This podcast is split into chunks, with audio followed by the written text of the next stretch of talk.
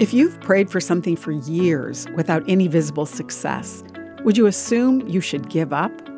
I'm Bonnie Sala with Reset.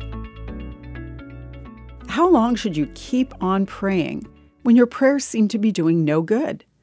Jesus' own followers had questions about prayer. Through several stories, he told them to always pray and not give up.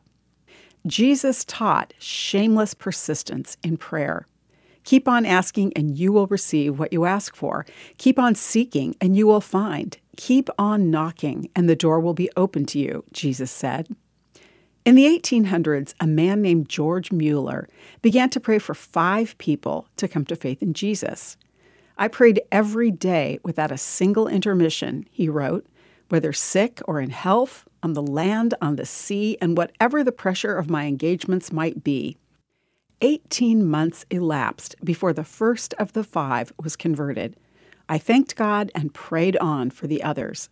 Five years elapsed, and then the second was converted. I thanked God and prayed on for the other three.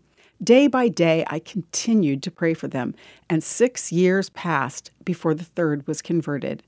I thanked God and went on praying for the other two. 36 years later, Mueller said, I hope in God, I pray on and look for the answer. They are not converted yet, but they will be.